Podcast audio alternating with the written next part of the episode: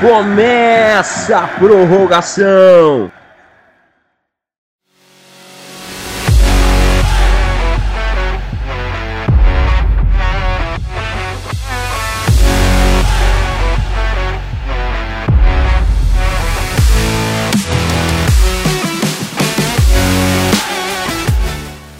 Querido ouvinte, minha querida, minha querida ouvinte. Seja você torcedor dos quatro grandes clubes de São Paulo ou não.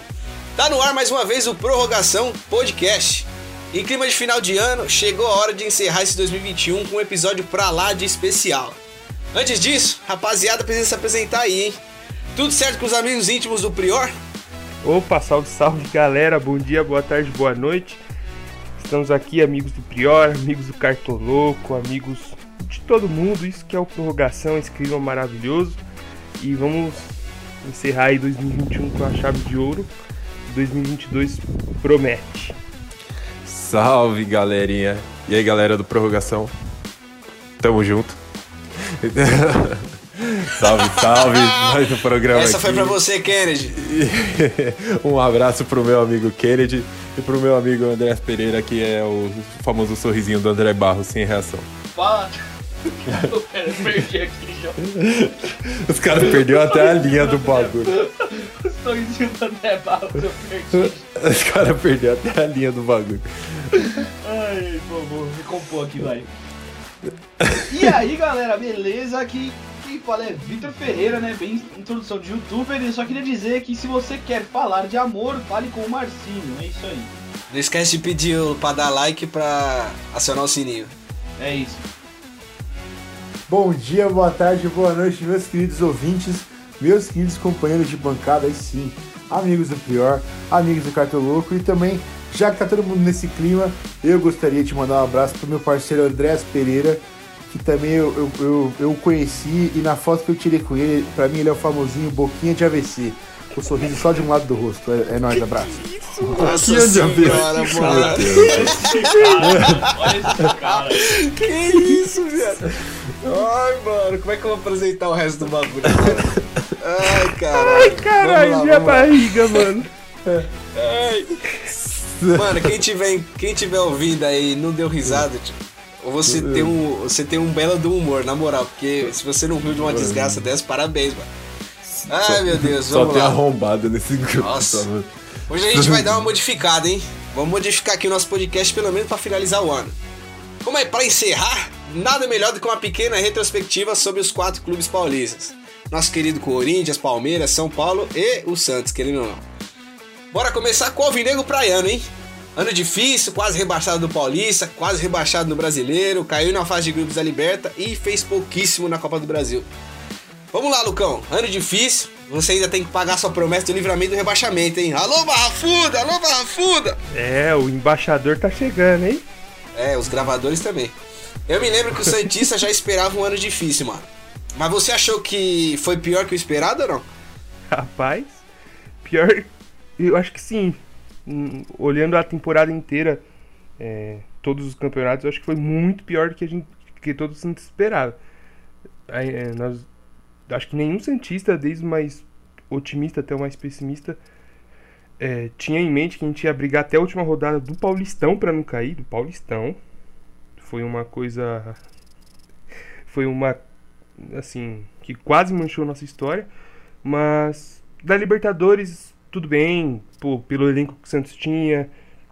Começou a sair jogadores muito importantes, jogadores fundamentais, por exemplo, a dupla, a dupla de zaga titular do Santos, que sem clubismo era uma puta dupla de zaga, acho que só perdia pra do Palmeiras e pra do Flamengo no nível Brasil, porque não era todo time que tinha o Lucas Veríssimo e o Luan Pérez. é. E o time foi desmanchando, é, graças a Deus. graças a Deus o é, a gente tá tendo um presidente tá tendo um presidente consciente que tá colocando ordem na casa finan na tá colocando ordem nas finanças, deixando o, Santos um clube um, um clube saudável financeiramente, mas aí também não pode esquecer de dentro do campo, não pode esquecer do futebol, o que muitas das vezes a grande maioria da torcida no Twitter principalmente reclama, reclama dessa falta é, de- dessa falta no dia a dia no futebol. Não é só cuidar das finanças, não é só pagar a conta, não é só colocar o clube em dia, mas também nós temos que, que sempre estar é, essa manutenção do elenco, tendo bons nomes, tendo um, um é, nomes super, surpreendentes que cheguem no Santos e, por exemplo, joguem bola. Um exemplo recente que teve no Santos foi o Diego Pituca, veio do, se eu não me engano, Botafogo de São Paulo, ninguém conhecia o Diego Pituca, mas os scouts do Santos, pô, viram algo que, pô, ele joga e joga muito e surpreendeu a todos. Então, é, foi sim uma, uma temporada bem diferente, assim, eu nunca tinha visto isso. Mas também no final eu acho que até a gente é, terminou a temporada melhor do que a gente planejava. Tanto é que aqui vai um, um abraço para a galera da, da mídia, sem falar o, o, o nome do veículo de imprensa, mas que sempre colocava o Santos na Série B, colocava o Santos na Série B, o Santos perdia, ah, o Santos está um passo da Série B, um passo da Série B. E a gente chegou simplesmente na frente do Inter, na frente do São Paulo, o Inter que até a última rodada estava brigando pela Libertadores. E o Santos que brigava para não cair, conseguiu chegar na frente deles. Mas enfim, temporada para aprender, primeira temporada da gestão Rueda. espero que que essa temporada tenha servido de, de aprendizado, principalmente dentro do campo e que eu tenho certeza que a temporada que vem não vai ser as, as mil maravilhas, porque o Santos ainda não tem dinheiro para contratar.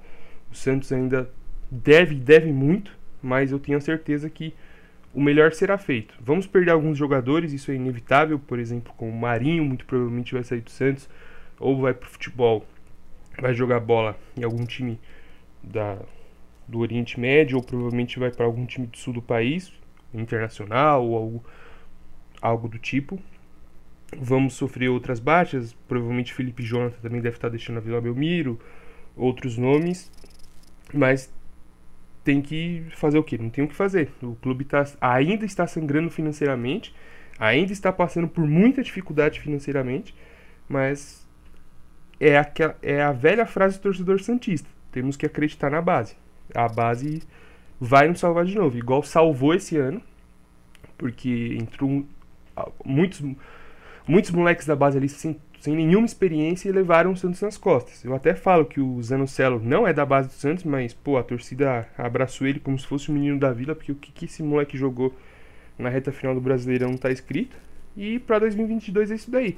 Continuar lapidando essas joias que tem lá, como o Ângelo, como o Sandri, que tá voltando de lesão, como, pô, o João Paulo, nem preciso falar, foi para mim é o disparado nome da temporada do Santos, um dos melhores goleiros do Brasil. E pô, e falando de João Paulo, eu não posso deixar de falar isso. Eu acho que é uma falta de respeito com o João Paulo e com a instituição Santos Futebol Clube. Você vê no, nas maiores premiações de melhor goleiro do Brasileirão, em muitas das premiações o cara não foi nem indicado. Falou, será que esses caras assistem mesmo Brasileirão? Será que eles têm, pelo menos, pô, tiram um tempo para assistir sem ser clubes como Flamengo, como Corinthians, como Palmeiras e Galo que estão no hype, mas estão no hype porque merecem, tem uma administração boa. Pô, isso daí é um. É, um, é uma coisa que eu, eu tinha que falar, que, pelo amor de Deus, parece que esses prêmios do Brasileirão são para premiar aquele jogador, o, o jogador da torcida de massa, para ganhar like, para ganhar curtida, compartilhamento, é isso, porque o João Paulo não ser indicado é pura sacanagem, mas enfim. E torço muito para que temporada que vem a gente consiga fazer uma temporada mais mais sal, não saudável, mas com rendimento melhor, que o Santos olhe sério para a Sul-Americana. Eu sei que, pô, Sul-Americana é como se fosse a série B da Libertadores, teoricamente, mas que a gente olhe sério para ela, para a Copa do Brasil, que dessas duas competições, além do brasileiro, obviamente, paulistão, a gente pode conseguir uma bela quantidade é, de dinheiro em premiação em si, quem sabe quem sabe até buscar um título, não Copa do Brasil e Brasileiro, mas quem sabe até no Paulista e Sul-Americana a gente possa beliscar alguma coisa com o time que está sendo montado para o ano que vem. E um, só resta ter fé. Fé e que, que o Edu Dracena continue fazendo o trabalho dele que até agora não tenho nada que reclamar só elogiar o que, o que vem sendo feito.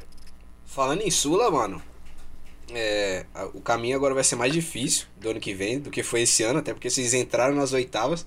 E cê- sei lá, você não ficou meio esperançoso com a Sula quando vocês foram pra lá? Fiquei, esse ano fiquei. Tanto é que E aí foi amargo a, a, a derrota pro Libertar nas quartas. foi, foi muito amargo.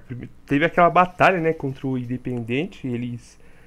É, É toda aquela treta de 2000 e quando? 17? 18, 2018, se eu não me engano. Que foi, é, para quem não, pro ouvinte, o amigo que nos está escutando, não tá lembrado, foi aquele jogo que o Carlos Sanches jogou aqui no. Jogou lá na Argentina, se eu não me engano, tinha sido 0 a 0 ou 1 a 1 algo assim, não me lembro agora de cabeça. Só que a queridíssima Comembol caçou lá um cartão que o Carlos Sanches tomou no River, numa Libertadores, nada a ver, e falou e, e alegou pro jurídico do Santos que ele não poderia ter jogado aquele jogo e deu WO, é, naquele, deu 3 a 0 pro Independente, simplesmente faltando dois ou três dias pro jogo de volta aqui no Pacaembu. Então aquilo deixou a torcida muito emputecida. Foi uma das festas mais bonitas é, recen- recentes que a torcida do Santos fez. Foi absurdo que fizeram dentro do Pacaembu.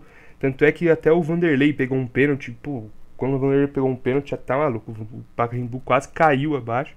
E ter tirado o Independente foi bom. Foi aquele gostinho de pagamos, tá pago. Mas foi, foi bem doída a eliminação pro Libertar, porque. Pô, o Santos não jogou mal. Nenhum do- dos dois. Claro, o primeiro jogo foi absurdo. O João Paulo. O João Paulo fez o trabalho de Jesus da Baixada, só operando milagres.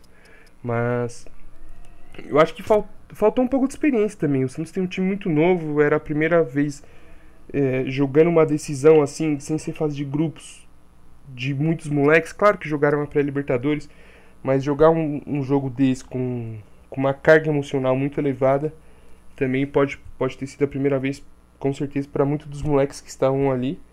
E foi, foi inesperada, querendo ou não, porque quando a gente pega esses times com todo respeito ao Libertar, às vezes a gente encara um Olímpia da vida, Universidade Católica, com todo respeito a esse time, mas para mim todos os times brasileiros têm muito mais história no contexto sul-americano do que do que propriamente esses times. Mas também não tem muito o que reclamar, porque na semifinal a gente ia acabar enfrentando o Red Bull Bragantino, e que o Red Bull Bragantino hoje tem um time muito mais qualificado do que o Santos, muito um time melhor assim em todos os aspectos, seja financeiramente, seja dentro do- das quatro linhas do que o Santos, mas serviu de aprendizado, que ano que vem, que vai ser difícil, como você mesmo falou, vai ser muito difícil pro Santos, mas que, seja, que sirva de lição. E que que é isso, esses moleques precisam disso, eles precisam de pegar, maturar, eles precisam maturar, sofrer, passar por esses jogos difíceis, jogos contra é, times estrangeiros que são pedra no sapato, jogar fora, tudo que isso co- como processo de maturação de qualquer uma dessas dessas joias que temos aqui no futebol brasileiro. Mas eu realmente espero que o Santos possa levar a sério ano que vem, porque foi com por causa da regra do gol fora, né? Porque ano que vem não não teremos mais essa essa regra, é, por conta da regra do gol fora que o Santos acabou sendo eliminado na, na Copa Sul-Americana, mas é, é aquela, né? foi para acontecer. E foi até numa época boa, porque se o Santos tivesse passado para para semis, eu aposto que o Santos iria poupar no Brasileiro e muito provavelmente poderia ter ter deixado de lado alguns preciosos pontos que o Santos hoje poderia estar numa situação bem diferente no Brasileirão. Então, acho que valeu de experiência, valeu de experiência para os moleques para que eles possam possam aprender, porque eu acho que não só no contexto do futebol, mas no contexto da vida, a gente aprende muito mais quando a gente cai, quando a gente so- sofre uma queda assim, é, até que a gente pode, pode esperar, mas quando a gente sofre por alguma coisa, a gente aprende muito mais do que só ficar ganhando, ganhando, ganhando, ganhando. Então, acho que va- valeu dos males o menor, valeu de experiência para eles. E João Paulo, melhor jogador do Santos 2021? Ou não Com tem certeza. nem o que perguntar? Não, não, acho que todo Santista, todo mundo que eu tô vendo no, seja no Twitter, seja no Instagram, João Paulo indiscutivelmente melhor o melhor jogador da temporada. Se não fosse ele, o Santos estaria em outras. É, pô, muito provavelmente estaria na Série B do Brasileirão, porque teve jogos que aí eu consigo lembrar de pelo menos uns 4, 5 jogos que se não fosse ele, o Santos teria levado pelo menos 3 gols. E também acho que o João Paulo e a surpresa do ano, assim, que não é muito surpresa pro Santista, mas acho que é o Kaique. Que ele é um, é um zagueiro aí que infelizmente não vai durar muito tempo na Vila Belmiro, mas é um zagueiro aí que se Deus quiser que ele não não vai ter nenhuma lesão grave nem nada, se Deus quiser, eu torço para isso. É um zagueiro que daqui uns 3, 4 aninhos a gente vai estar tá vendo aí na seleção brasileira. Porque o menino joga muito. E também, pô, os outros moleques, é, é normal, né? Ah, os moleques da base oscilam, você vê eles oscilar muito, joga um jogo bem, joga dois mal, joga um bem de novo. Mas todos os moleques em si, tanto do Ângelo quanto o Pirani, quanto o próprio Lucas Braga, que eu fiquei maluco quando vi ele. Droga, fiquei... o Braga. Droga, ah. o Braga. Fiquei igual um nerdola esquisito. Ai meu Deus, é o Lucas Braga. Lucas Braga, caralho. Mas, pô, que que ano que vem seja um ano melhor para eles que eu tenho a certeza que vai ser. E espero que cheguem também algumas peças ali boas, que tenham experiência para conseguir tocar, mesclar um pouco esse, esse é, o futebol do Santos, tanto com a juventude quanto com a, com a experiência. Falando, falando em temporada que vem, mano, é, pensando, pensando em competições que o Santos vai disputar, Paulista, Copa, é, Copa do Brasil, o Brasileirão e a e a Sul-Americana, o é, que, que você pode falar delas? E aí eu queria saber de todo mundo também. Que que você, baseado na opinião do Lucas, vocês, se vocês vão concordar com ele ou não, o que, que você acha que vai acontecer no Paulista, na Copa do Brasil, no Brasileirão e, e na Sul-Americana? Tipo, sua opinião, você, sei lá, você acha que o Santos é, briga para ser campeão, chega em semifinal de Paulista, é, então, no máximo quartas, e aí por aí vai? No Paulistão, eu acho que. Eu não vou colocar como obrigação, porque eu acho que o Santos ainda está em reconstrução. Eu lembro que no começo desse ano, gente, eu conversando com o Gui sobre, pô, nova gestão, tudo. Então, eu acho que o Santos, eu, eu não posso rotular ainda como obrigação um título. Né? É, eu entendo que está em reconstrução, vai doer, vai, vamos perder. É, vamos ver os rivais ganhando títulos, tudo, mas processo de reconstrução é assim, dói. Mas pelo que eu acho que o que vem sendo feito, tanto com a manutenção do Carilli, que eu gostei muito, tenho muitas críticas para fazer ao Carilli, tem, mas tá certo. Não, hoje não, eu não, não vejo outro nome sem ser ele comandando o Santos, porque, pô, é com todo respeito, mas você vai contratar, você vai fazer o gol Fluminense, contratar o, o Abel, você vai contratar um Luxemburgo, com todo respeito à história que eles têm no futebol, mas eu não, eu não consigo. O momento é, não combina, né, Luque? Não, não combina, não, não bate. Então eu, Assim, eu acredito que no Paulistão até as quartas de final o Santos chega, porque a gente tá no grupo do Red Bull Bragantino. Se eu não me engano, tá, tá, tá no grupo do Bragantino. E o time do Bragantino é melhor. É, não tenho vergonha, não tenho vergonha nenhuma de falar isso que o time do Bragantino é muito melhor que o time do Santos, tem peças muito melhores, tanto no ataque quanto na defesa. E se o Santos cair pro Bragantino em umas quartas de final, não me surpreenderia. É, Brasileirão, eu vejo o Santos ali brigando de novo, não brigando para não cair. Eu acredito que esse ano aprendeu a lição de casa. Eu acredito que o Santos briga ali por uma décima, décima primeira. Vai ser o que foi esse ano, mas eu acho que não vai ter essa, essa pressão. Vai da 25 até a 34 rodada ali que o Santos ficou.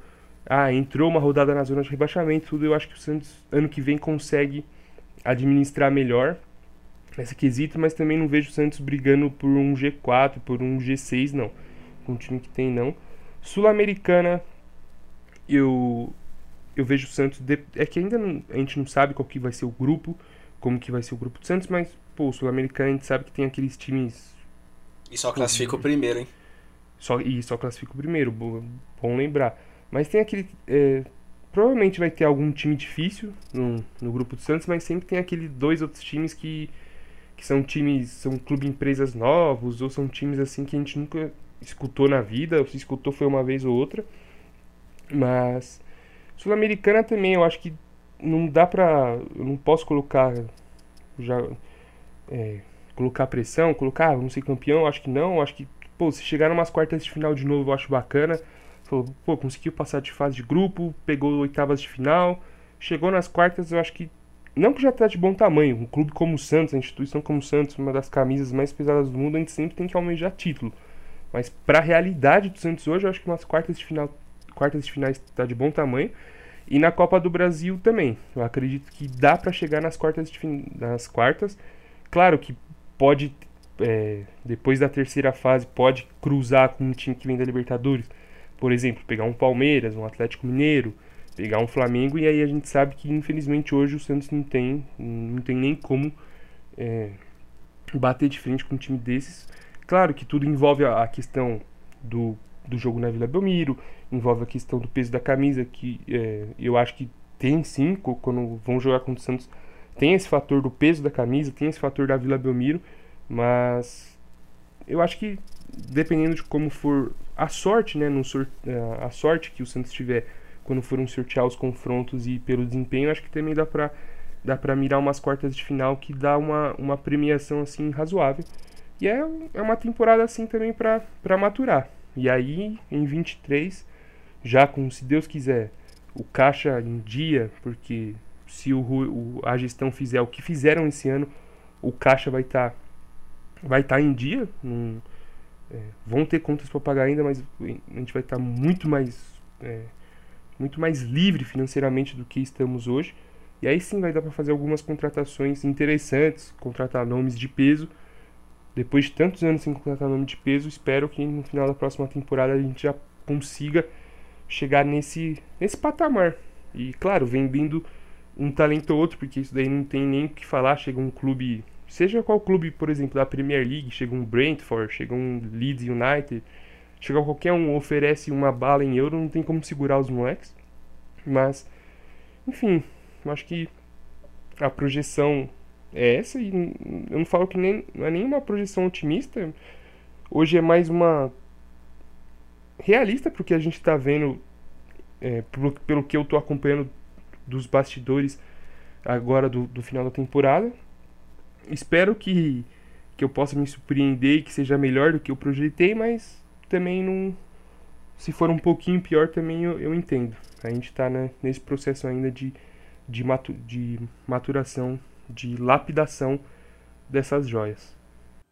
Alguém tem alguma objeção dessas ideias do Lucão aí? Não, não, tem que, tem que dar tempo pro projeto, mas é aquilo, mano. Você vai ficar dando muito, muito tempo, muito tempo, ficar muito tempo pra você ganhar, se acostuma a não ganhar. E esse é um problema, não pode deixar acostumar, tá ligado? E outra Sim, coisa que eu tinha pra falar, Alduqueira, o Pituca ele veio do Santos B, mano.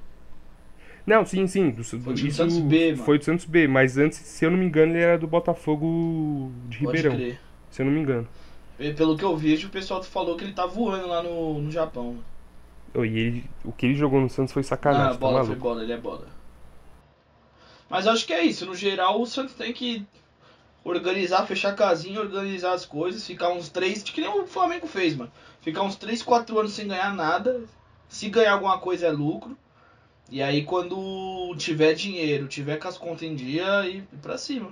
Que o, o Santos tem condição, tem camisa para atrair bons jogadores e tem, tem história para poder construir mais coisas, sabe? Então, para mim o Santos tem que, tem que fazer isso. Fecha a casinha, organiza, dá tempo pra molecada, tenta segurar o máximo de moleque que conseguir e vai para cima. Não tem o que fazer. Não tem, outra, não tem uma receita definida, mas também não tem o que o, o que o Santos fazer a não ser isso. É, eu acho que o, o, Edu, o, o Edu Dracena vai fazer um excelente trabalho como diretor de futebol. Ele vinha trabalhando muito bem no Palmeiras até chegar a proposta do Santos para ser diretor lá definitivo. E pelo que eu andei vendo dos bastidores, o Santos tem quatro ou cinco contratações pontuais para 2022.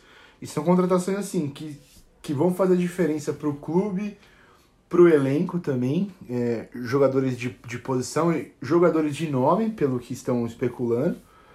E assim, principalmente, lógico, vocês já falaram, manter a galera que tá lá, que tá indo super bem. Então, eu acho que o Santos pode surpreender o ano que vem. Não, não acho que vai ser mais um ano sofrido do que foi 2000, 2021 para o Santos. O Santos vai ser um time que pode surpreender. Todo ano acaba surpreendendo, é sempre uma novidade o Santos acontecer alguma coisa, tipo assim, vai do 8 a 80 muito rápido, de finalista da Libertadores para quase rebaixado, para supostamente rebaixado, e aí depois uma arrancada no final do Campeonato Brasileiro aí. Então, assim, é uma coisa que pode ser uma, um diferencial para o Santos agora de 2022 surpreender. Agora que o, o presidente Andrés Ruida deu uma arrumada no, no esquema, a gente está vendo que ele está conseguindo pagar as contas, então tá, ele, ele vem fazendo um excelente trabalho. Então eu acredito que 2022 o Santos possa surpreender aí e quem sabe até levar um título aí de, de expressão, seja uma Copa do Brasil, seja a própria Sul-Americana. É, o brasileiro acaba sendo um campeonato muito difícil porque ele é muito longo. Então, para você ganhar um campeonato brasileiro hoje, você tem que ter no mínimo dois elencos, né, A e B, muito bons e um C ali que você possa é, contar com outros jogadores de outras posições que são tão bons contra o time quanto os do time A e do time B. Então, pode ser que nem tanto. Mas quem sabe um campeonato de mata-mata aí, ou até mesmo Paulista aí, quem sabe. A gente fala muito mal do Paulista, vem menosprezando o campeonato regional, porque as conquistas maiores são, obviamente, são mais importantes aos olhos do torcedor, mas para o Santos que já não ganha um título já há algum tempo aí, né? O último foi o, o Campeonato Paulista de 2016. Pra né? cima do Aldax do Fernando Diniz. É, então. E aí é, pode ser uma boa, entendeu? Pode ser alguma coisa interessante. Então eu acho que o Santos possa surpreender aí. É, que 2022 seja aquele anozinho diferente. Mas é aquela, né, mano? Não tem muito o que fazer. É processo de reestruturação, é ter que buscar não só patrocínio, até porque hoje a camisa do Santos tá parecendo pacote de arroz, mano. Tá tem, tem um monte de coisa em cima, velho. Mas enfim, Tá é, mas não tem o que fazer, velho. Quando o time precisa de aporte financeiro, precisa de um monte de coisa, tem que modificar um- uma baita de. de um- tem que fazer um trampo do cacete pra poder conseguir é, deixar o time estável pra, sei lá, daqui pra frente buscar. 2022 ainda vai ser um ano fudido pro Santos, mano. Eu acho que. Eu concordo no- na parte de não ser tão, tão amargo quanto 2021 foi, mas. Em questão de sofrer um pouquinho, eu acho que ainda vai. Mas bora lá. Vamos de São Paulo agora, hein? É sua vez, Gui, sua Ih, vez. Vamos lá. Dá, começa a dar o seu show aí que eu sei Não que. xinga, não xinga, Gui, calma. Ah, é, Calma. é igual não, você, não, hoje, hoje é igual você tô- pedir hoje- pro Andreas Pereira dar um sorrisinho de lado dele. É, sorrisinho André Barros. Vamos, vamos Te, lá. te acalma, Farid. Te Fala acalma. fala pro Garção. Fala, Tamo prorrogação. junto. Tamo junto, abraço. Tamo junto. Início de ano de uma certa forma avassaladora de São Paulo, hein? Título paulista, jogando bem, é, eu diria até muito bem. Boa campanha na Libertadores, mas a gente sabe como foi o desfecho na Libertadores. Brasileirão trouxe uma briga mais pra não cair do que qualquer outra coisa. E agora, mesmo em dezembro, o time tá buscando reforços a roda, mano. A, a gente não tem nem 20 dias de final de brasileiro e, e o São Paulo aí tá, tá agindo como se tivesse contratado 615 jogadores. Ô Gui, a gente lembra que no início era até esperado que o time vencesse o Paulista. Quando a gente volta lá no finalzinho, de 2000 finalzinho da temporada, né? Que foi no começo de 2021. É, a gente lembra que o pessoal colocava muito São Paulo como favorito pelo time que tinha montado, já tinha modificado o treinador, então as novas ideias do, do- as novas ideias do Crespo colocavam o time até num, num patamar de, de título na- naquele momento. Isso ainda consolidou muito mais conforme a competição foi andando. Fim de Paulista, expectativa alta e agora a gente não vê nem a sombra daquilo que tinha acontecido. Vamos lá, você acha que esse São Paulo de 2021, mesmo campeão paulista, não vai ficar marcado? Ai, olha, esse, esse São Paulo de 2021 vai ficar marcado por uma tremenda montanha russa do que foi, né?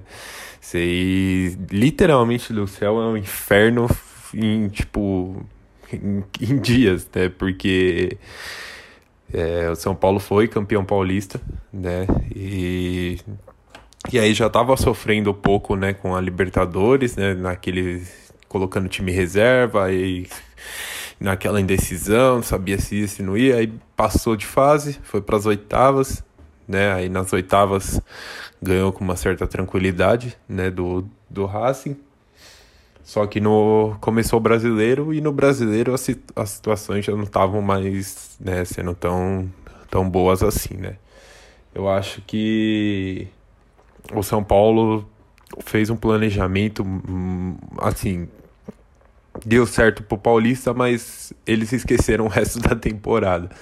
Né, você você planejar apenas para um campeonato, né, sendo que já estava um calendário caótico né? Um calendário brasileiro já é caótico no normal, mas você vê com uma pandemia, tinha uma, uma pandemia acontecendo, jogos em sequência, né? E você acaba não dando folga para os jogadores, consegue um título paulista, mas e aí o resto da temporada, né? Eu acho que isso que acabou acontecendo. O São Paulo, a diretoria, nova diretoria acabou não fazendo uma certa né, não acabou organizando as coisas né, como deveriam ser né? E, e deu onde deu, né? São Paulo foi campeão paulista, foi da hora, mas foi eliminado na Libertadores por um rival, né? Na Copa do Brasil caiu de uma maneira grotesca também, né? O, por Fortaleza, né? Tomando um, um baile no ganhando o jogo no Morumbi, né? Até os últimos minutos e aí me toma um empate e lá em e lá no, no Ceará acabou acabou sendo atropelado, né, pelo time do Fortaleza. E na Libertadores você tá ganhando um primeiro jogo, você acaba tendo um goleiro de Série B que acaba entregando o jogo, né? E, e aí chega lá na casa do rival, você simplesmente toma um gol, né? E na hora de, de você entrar pro jogo de novo, você tem um atacante péssimo, né? Que eu não sei como aquele cara vira jogador, né?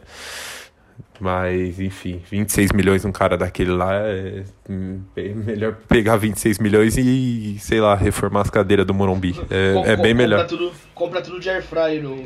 É, não. e sorteio pros, pros torcedores. Pega 26 milhões e compra o Cruzeiro, faz igual o Ronaldo, cara. E agora vai.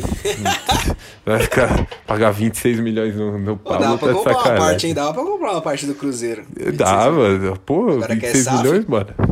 Não, 26 milhões era melhor colocar o. Era melhor comprar o Cruzeiro, era bem melhor. É, mas, enfim, aí acaba sendo eliminado. Chega num brasileiro, empate derrota, empate derrota, empate derrota. Chegamos no, no meio, lá no final do primeiro turno, São Paulo numa situação avassaladora e, cara, eu, eu juro pra você, eu achei que esse ano a gente ia, a gente ia cair. Eu achei que esse ano ia ser o ano marcado na história do São Paulo. Tanto por, por causa do final da seca de títulos, tanto por causa de um rebaixamento. Né? E aí você acaba tendo a demissão do Crespo, né? Que na minha visão, eu acho que o Crespo tinha sim seus defeitos, né? De montar um time errado, mas ele não era de todo culpado. Né? A gente vê os jogadores que o São Paulo tinha e ainda tem alguns, então.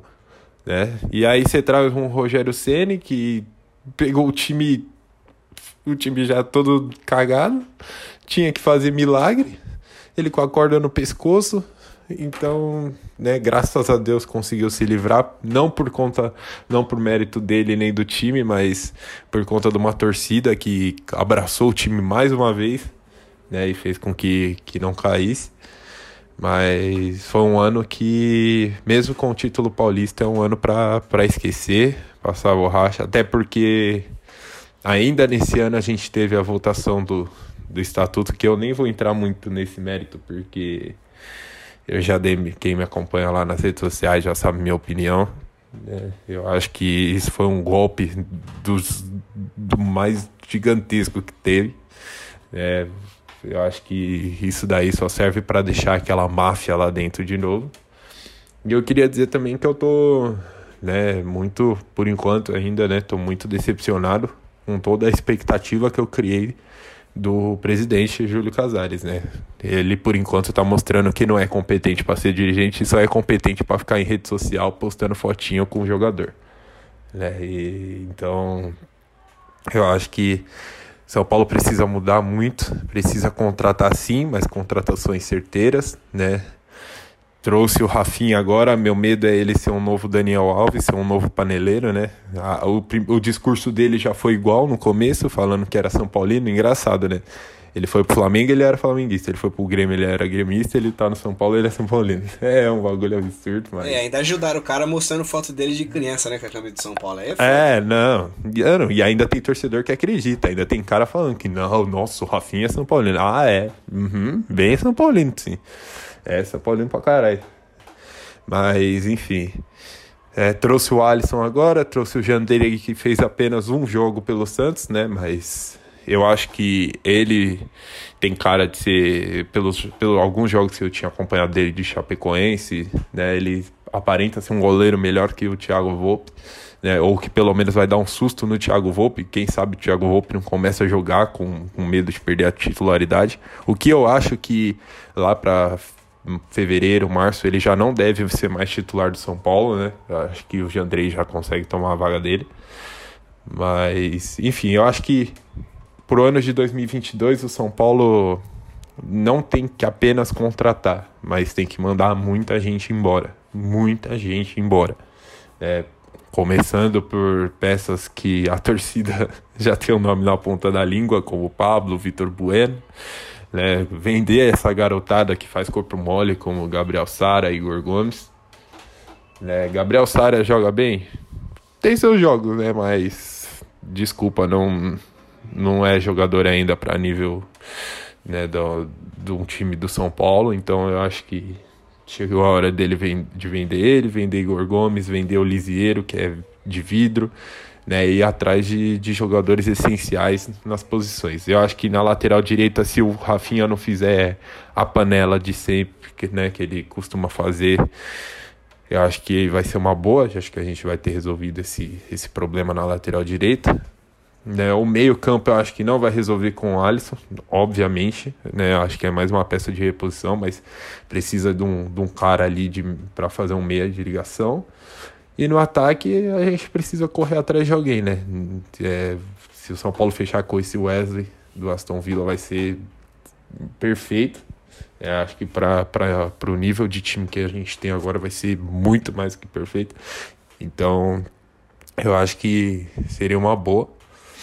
Mas é isso, precisa reformular, precisa vender peças, precisa arrecadar dinheiro e eu acho que as metas que foram estabelecidas para o ano de 2022, que já soltaram na mídia aí as metas para o São Paulo em 2022, eu acho que é isso. Eu acho que o torcedor não, não tem que esperar muito das metas que foram estabelecidas, que é a final do Paulista, final da Sul-Americana, quartas de final de Copa do Brasil e G6 de brasileiro. Eu acho que é isso, o São Paulo é isso, gente. No, que é você, torcedor São Paulino, que tá me escutando nesse momento.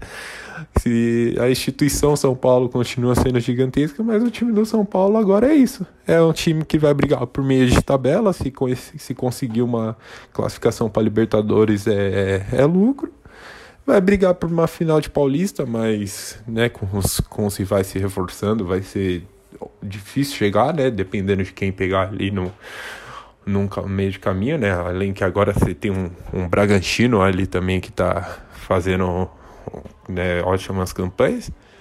E na Sul-Americana a gente sabe que é um campeonato, óbvio, não chega a ser uma Libertadores, mas é um campeonato também que é traiçoeiro, que né, dependendo dos times que se pega, você pega uns times pequenos, mais cascudos, né, que você você acaba às vezes tomando 1 a 0 e não consegue reverter um placar magro desses. Né? Você acaba às vezes, às vezes você faz um gol, mas acaba tomando tipo, você toma de 1 a 0 fora e chega aqui em casa você empata, né? Porque é um time que costuma, são times que costumam se fechar muito, né, jogar por uma bola.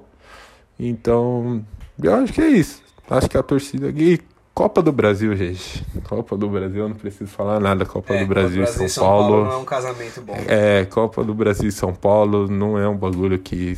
Óbvio que né, a gente tem. Ó, a gente torce muito para ganhar esse título, porque é, é, o único que falta, mas, gente, Copa do Brasil e São Paulo não, não, não dá. Não dá. É um bagulho que eu já eu falo, mano, se ganhar, vou comemorar pra caralho, mas eu não boto mais fé, porque é um bagulho absurdo, mano. É, pô, mano, os caras zoam, mas não, não dá, a gente tem que admitir que é um bagulho que não foi feito para nós. A gente perde para uns times que, que não dá para perder, a gente é igual onde a gente chegou, a gente chegou no, na Copa do Brasil na semifinal lá com o Diniz, pegou um Grêmio que não era um time forte, né? É, e acabou perdendo o jogo de uma maneira também bizarra, perdendo vários gols. E, enfim, Copa do Brasil, a gente não pode esperar muito. E Brasileirão é aquilo que a gente passa todo ano, né? Se orar para não, não brigar para não cair, né? E se conseguir uma Libertadores, se conseguir uma Libertadores é título. Fase de grupos de Libertadores é título. Acho que São Paulo muito longe, né, de ser aquele time que briga por pelas primeiras posições. Acho que o que, que aconteceu com o time do Diniz é um, um caso muito isolado, né, e até que perdeu o título nas, nas últimas rodadas. Acho que isso é um caso muito isolado do, do time que o São Paulo tem hoje. O time do São Paulo hoje é um time muito apático, é um time muito medíocre, né, que parece que tem medo de jogos grandes, parece que tem preguiça, né? Só consegue jogar no Morumbi porque tem uma torcida botando pressão, mas se não for isso, não joga. Então, acho que é isso. Acho que a gente, torcedor São Paulino, não, não, não tem que criar grandes expectativas para o ano de 2022, porque o São Paulo até se reformular, né, o que eu acho que vai ser um pouco difícil agora com a aprovação desse estatuto, as coisas que tiveram, eu acho que é, a gente tem que, vai ter que começar a se contentar. É óbvio que, a gente torce pro São Paulo, a gente não, não quer nunca se contentar com isso, mas fazer o que? É a nova, nova fase que a gente está vivendo. Né? A gente tem que apoiar o clube mais do que sempre e, e não esperar grandes coisas para 2022, apenas apoiar e torcer muito, porque independente dos jogadores e de quem tá lá dentro, a gente ama o clube acima de tudo. Mano, era um bagulho que eu queria muito saber, porque acho que todo mundo aqui que tem amigo São Paulino, talvez até o Vinão pode falar, porque o pai dele é São Paulino, mas sei lá, a gente já discutiu isso várias vezes sobre o quanto o paulista era aquela questão de, mano, a gente precisa acabar logo com esse jejum, porque vai continuar enchendo o saco. E tipo assim, mano, vamos ganhar o Paulista. Tanto que essa pressão de ganhar o Paulista até atrapalhou o início do brasileiro e a gente sabe como termina o ano. Mas assim, a questão de, da, da pergunta que eu te fiz é, é sobre esse time, mesmo campeão, não ficar lembrado, tá ligado? Porque a gente viu como é que o São Paulo terminou a temporada. Sendo eliminado de Copa do Brasil brasileiro de uma forma. De, de Copa do Brasil Libertadores, perdão, tipo, de uma forma muito horrorosa para o time que o São Paulo é, tá ligado? Principalmente a Libertadores, que você apanhou para um dos seus maiores rivais no, no jogo de volta que tinha totais condições de classificar. E era um bagulho que eu queria muito saber, porque não, esse time de 2021 campeão não, não tem a cara de que daqui uns, uns anos as pessoas falam: caralho, aquele time de 2021 do, do São Paulo era fudido, mano, campeão paulista e tal. A gente não vê isso mais, velho. É, o título, o título paulista, se você for pegar, o título paulista apagou no meio do ano. Quem lembrava que o São Paulo foi campeão? É óbvio, a gente, a gente aqui, tipo, a gente tá aqui dentro do estádio, a gente nem, mas se você pegar, quem lembrava que o São Paulo foi campeão paulista? Os caras, tipo, os caras estavam mais vendo ali a campanha do São Paulo do possível rebaixamento do que lembrando do próprio título paulista, entendeu? Tipo, título paulista aconteceu e ninguém, e no meio do ano ninguém lembrou, tipo, nem, nem os próprios torcedores do São Paulo, né, se, tipo, assim, se ficaram se vangloriando do, do título paulista no meio do ano, até o meio do ano. Porque foi algo que foi apagado, simplesmente apagou não, parece que, sei lá, virou a chave, entendeu? Parece que foi uma ressaca eterna, sabe aquela ressaca de título? Parece que foi um bagulho que, sei lá, mano. Não...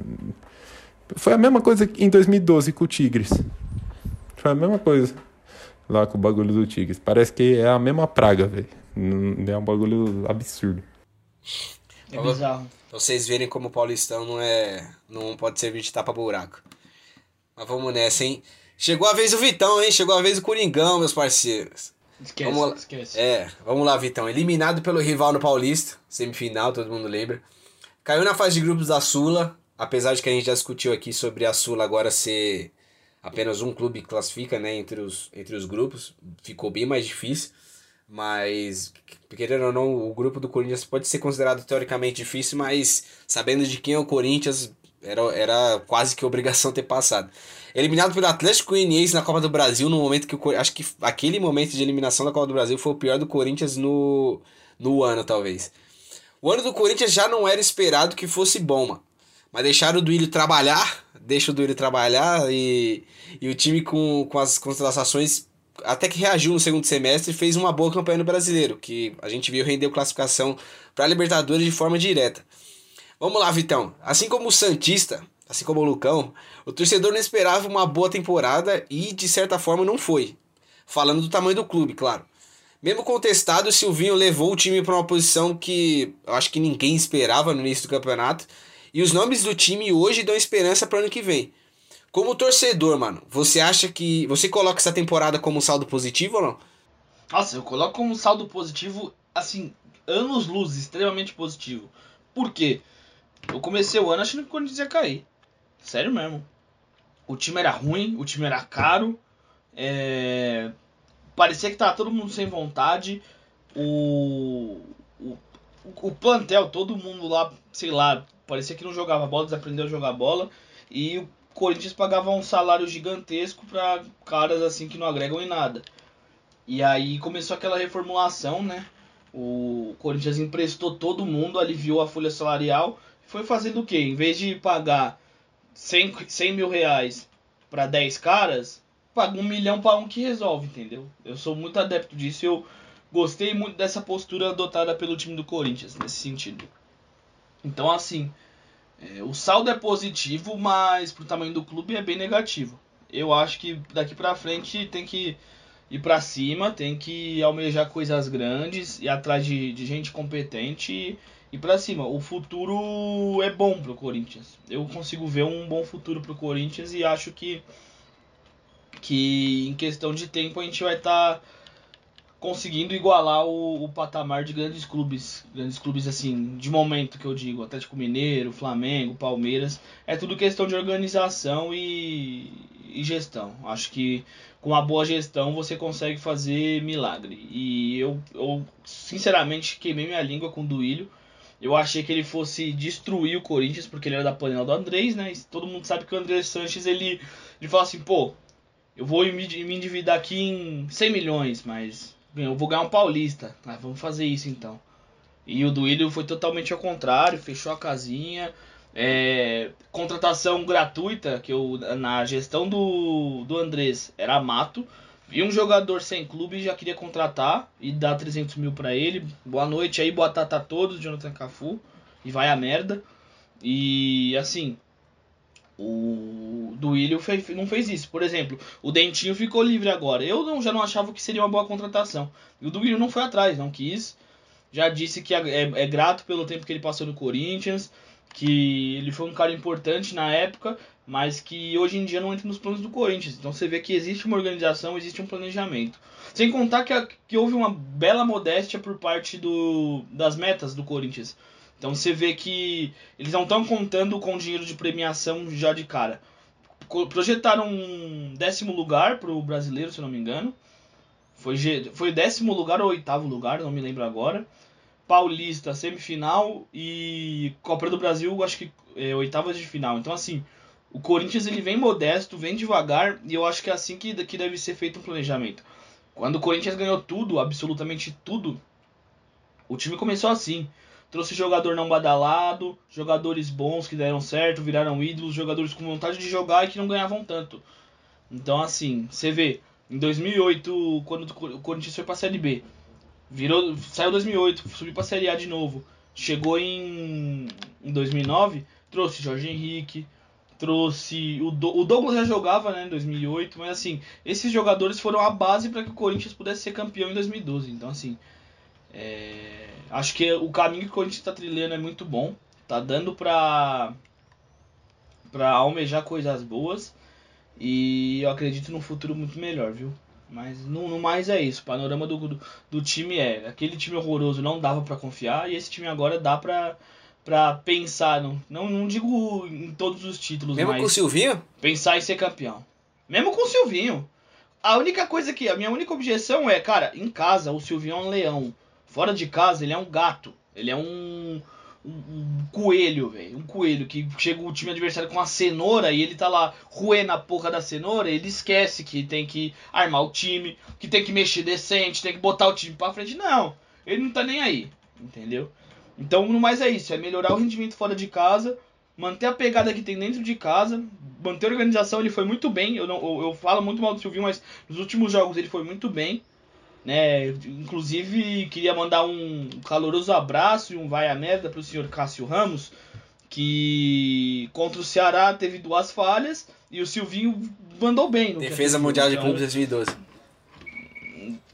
Aí eu perdi na ô, ô, Ai, então, caralho. mano, mas sabe, sabe uma parada que. Tipo assim, uma, uma parada que, que me preocupa ou não nesse caso, né? Por exemplo, você falou do Corinthians trazer jogadores que foram importantes pela. Da, daqueles títulos de 2012. Mas, mano, a gente tá falando de uma parada que aconteceu há 10 anos, mano. Tá ligado? Não é, não é um tanto quanto retrógrado da parte do Corinthians. Não acredito que não, porque o planejamento ele funciona até hoje. Se você for ver, você começa por baixo, aí a- começa a fazer uma base de, de elenco, uma base de coisas e vai melhorando conforme o time melhora, vai, conforme o time evolui. Então, acho que esse tipo de planejamento aconteceu com o Corinthians, aconteceu com o Flamengo, que foi de um ganhar a Copa do Brasil 2013 com Massa Araújo e Rodinei na Nossa, lateral, o Hernani Brocador aquele time de comendo 2009 tudo. absurdo. Aquele time horroroso que o Hernani Brocador era Artilheiro do o Brasil, mano. Então, Era rei. então, o cara era, o cara fazia gol pra caralho, mas mesmo assim, se ir de Hernani Brocador pra um Gabigol e um Bruno Henrique, pô, é diferente, né? Então, assim, esse planejamento, ele não, não é uma coisa que parou no tempo, é uma coisa que acontece até hoje. O Galo foi assim, agora com, com esse novo, essa nova gestão, essa, essa nova, como posso dizer, era do Galo. E com o Palmeiras também foi assim. De trazer a Lione, Felipe Pires e Carlos Eduardo, o Palmeiras passou a fechar um pouco mais a casinha e acreditar na base e trazer um pouco jogadores é, de qualidade que vão agregar diretamente pro jogo. Então, na minha. Então, mas aí a gente tá falando, por exemplo, de, de reformulação de elenco, por exemplo. certo. De você limpar toda a casa e falar, mano, vamos começar do zero. Entendeu? Tipo assim, eu falo, eu falo, eu tô, tô, tô dando exemplo de Palmeiras que em, 2000, em 2015, né, contratou, fez 24 contratações para ganhar uma Copa do Brasil, que até então foi muito importante pra gente, né? Mas assim, você apostar nisso, tipo, de reformular o elenco, hoje é uma, lógico, a gente fala isso como, como se fosse uma regra absoluta para você ganhar alguma coisa e, nossa, vamos nos, nos equipar a, a, a- Atlético Mineiro e Flamengo com, com, em questão de elenco. Mas assim, mano, eu acho que, assim, lógico, Paulinho, o, o Renato Augusto, o, o Juliano, Roger Guedes não, porque ainda tá um, é um jogador novo, mas assim, esses que são mais, mais experientes, o William também.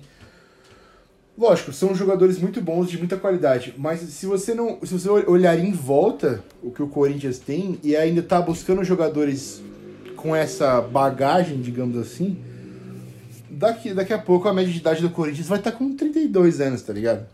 Não, isso Isso sim, é um tanto isso sim, mas é, eu, diria que, eu diria que esse time do Corinthians é pra um tiro curto. É pra você ganhar o que tem que ganhar nos próximos 2, 3 anos, que aí a galera vai estar mais velha, e alimentar com o pessoal da base. A diferença do Corinthians de hoje pro Corinthians que vivia de, de jogo, vivia de títulos, né? Em 2017, por exemplo, quando teve, ganhou o brasileiro, que naquela época o time não usava a base. Aqui a gente usa. A gente tem o Duqueiroz, que é um excelente volante. É um excelente bom. volante. Ele é bola demais. Esse cara é muito bom.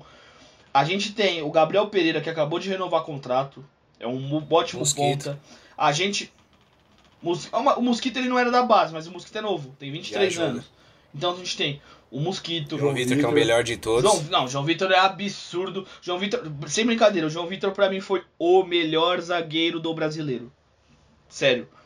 É brincadeira. Oh, o Gil voltou a jogar bola com, com, com o cara do lado, velho. O Gil voltou a jogar bola.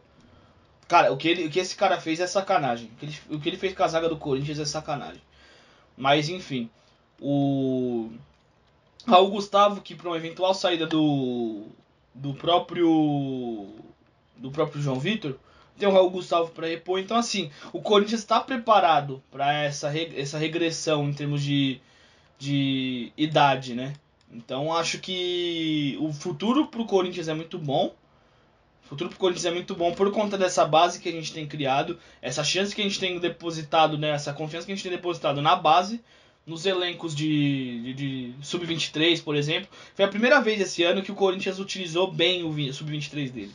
Então, assim, eu acho que realmente você depositar todas as suas, as suas fichas em jogadores de 33, 32 anos, para daqui, sei lá, para fazer um projeto para daqui 3 anos, não é legal. Mas para um tiro curto de 2 e você edificar a sua, sua categoria de base para poder se tornar um time competitivo futuramente, acho super válido. Esse time, esse time em 2022 surpreende, mano, em questão de das competições que vai disputar, porque eu vejo o Corinthians assim brigando por título no Paulista. Acho que não é, até porque não é muito difícil, né? Você vai ter que brigar só contra em tese contra os seus quatro contra os outros rivais e o os Bragantino. Rivais, né? E e assim, Libertadores, dependendo do grupo que cair, a possibilidade também é boa de, de chegar longe. Brasileiro também, se esse time, se esse atual time conseguiu chegar num num patamar de classificação direta à Libertadores e com alguns reforços pontuais. É, eu também vejo o time do Corinthians indo bem no brasileiro. Agora, uma Copa do Brasil, não sei também, né? A, a expectativa para 2022 também é legal pro Corinthians, pelo menos na minha visão.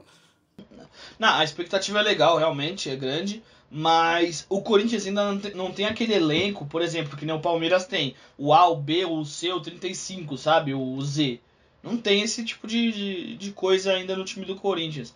Mas isso daí é o que? É tempo, é planejamento, foi o que eu falei. É você começar de baixo, alimenta primeiro o que, tá, o que já tá lá e nutre o que já tem de bom ali dentro, para você chegar trazendo pontualmente jogadores de qualidade. Que, foi, que são caras que simplesmente mudaram o, o patamar do time. Pô, Renato Augusto e Juliano é brincadeira o que eles fizeram com o meio campo do Corinthians. É sacanagem. O Corinthians não conseguia trocar quatro passes no, no, no campo de ataque. Chegou o Renato Augusto e, e, e, Juliano, é uma calma, é uma tranquilidade, roda a bola e joga lá, e joga aqui, e passa lateral. Nossa, é muito melhorou, diferente. É melhorou até o futebol diferente. do Cantijo, mano. Até, então, o, o, o Cantijo ele é aquele segundo volante que não chega tanto na área, mas é aquele cara que participa do, do toque de bola. Botaram ele de primeiro volante, ele destruiu. Ele simplesmente destruiu, cara. Então, assim. Hashtag, hashtag Renato Augusto na Copa de 2022. Vou falar pra você que eu não acho uma, uma realidade tão distante, não, Deus. viu?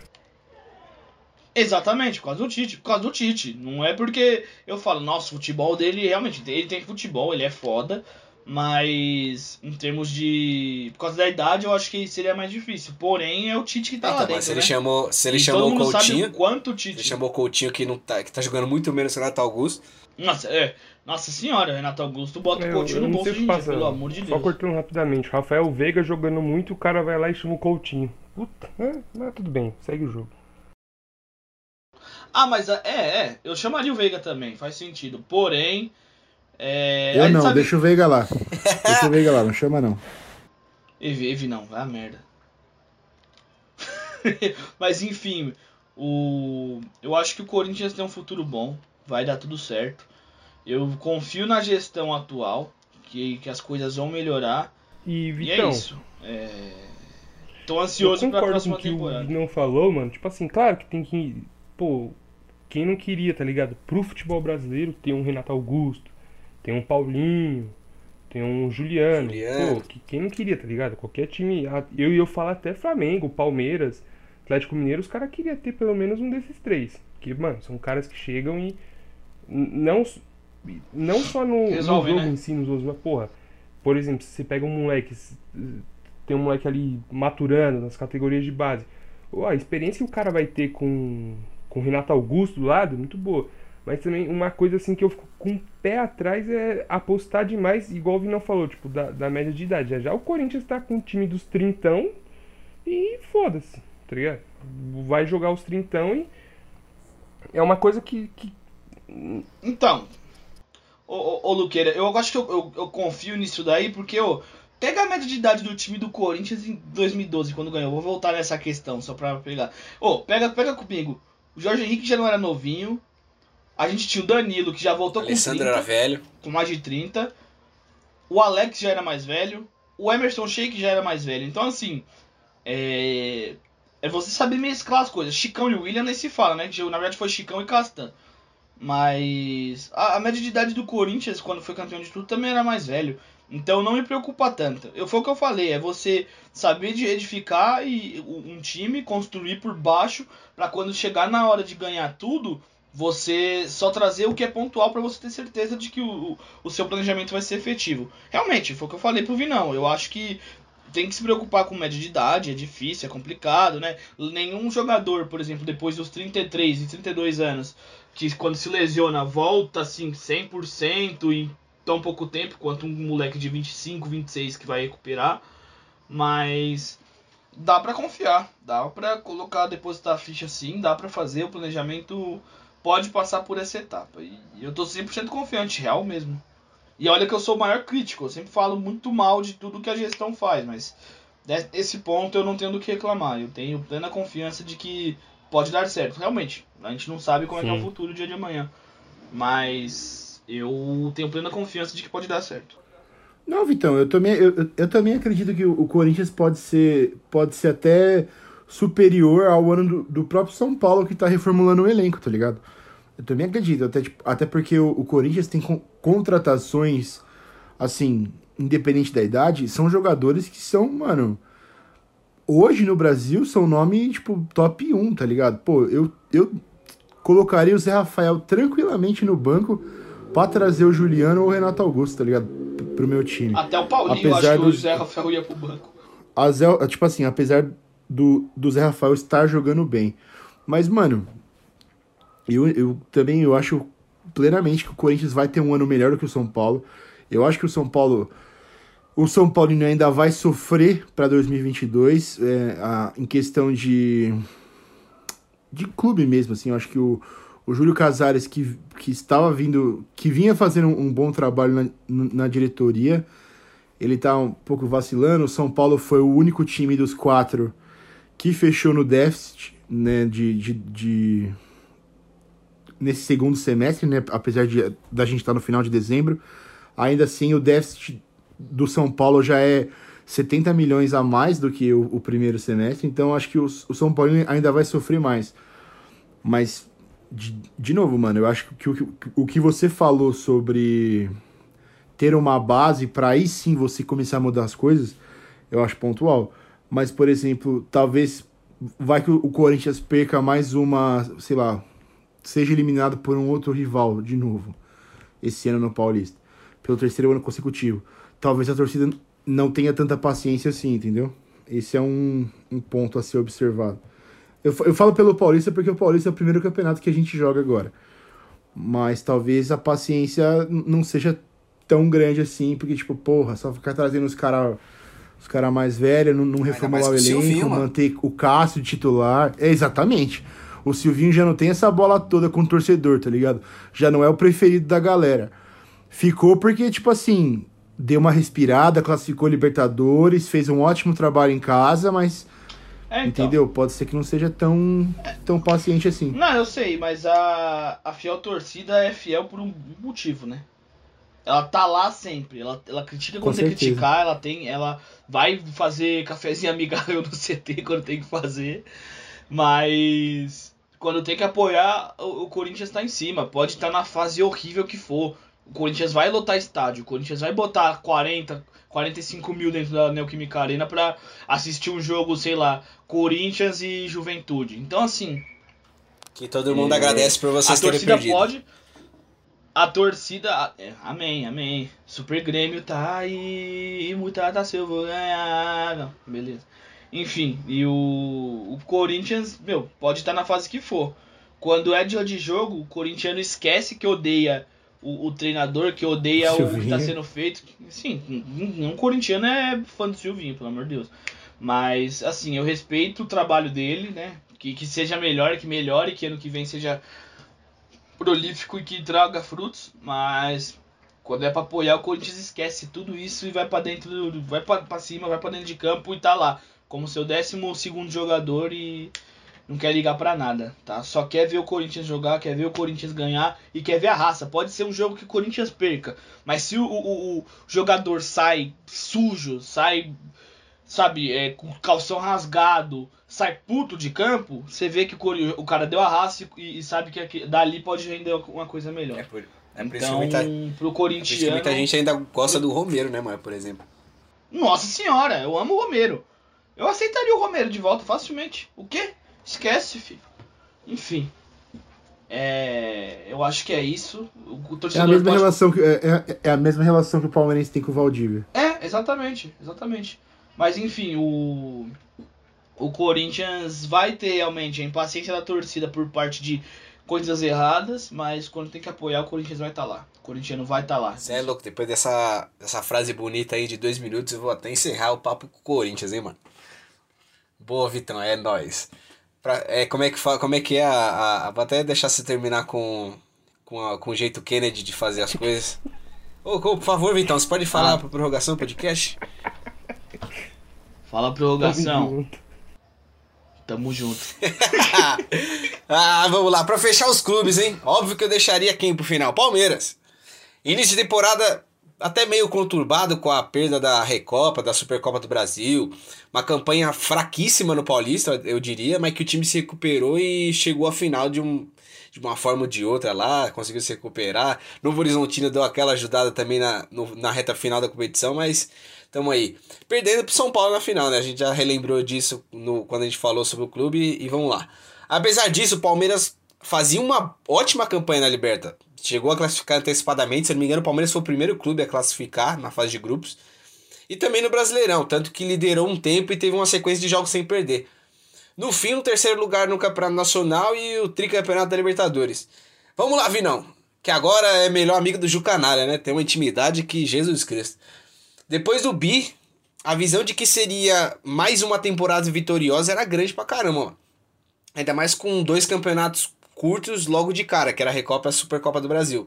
Vieram as derrotas nos pênaltis, toda uma desconfiança, de certa forma até piora quando o brasileiro fica pra trás e também a eliminação logo de cara pro CRB na, na Copa do Brasil.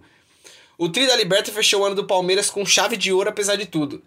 Você, Vinão, esperava que fosse essa montanha russa do caralho em 2021 ou, ou sei lá, de certa forma foi normal pro, pra Sociedade Esportiva Palmeiras?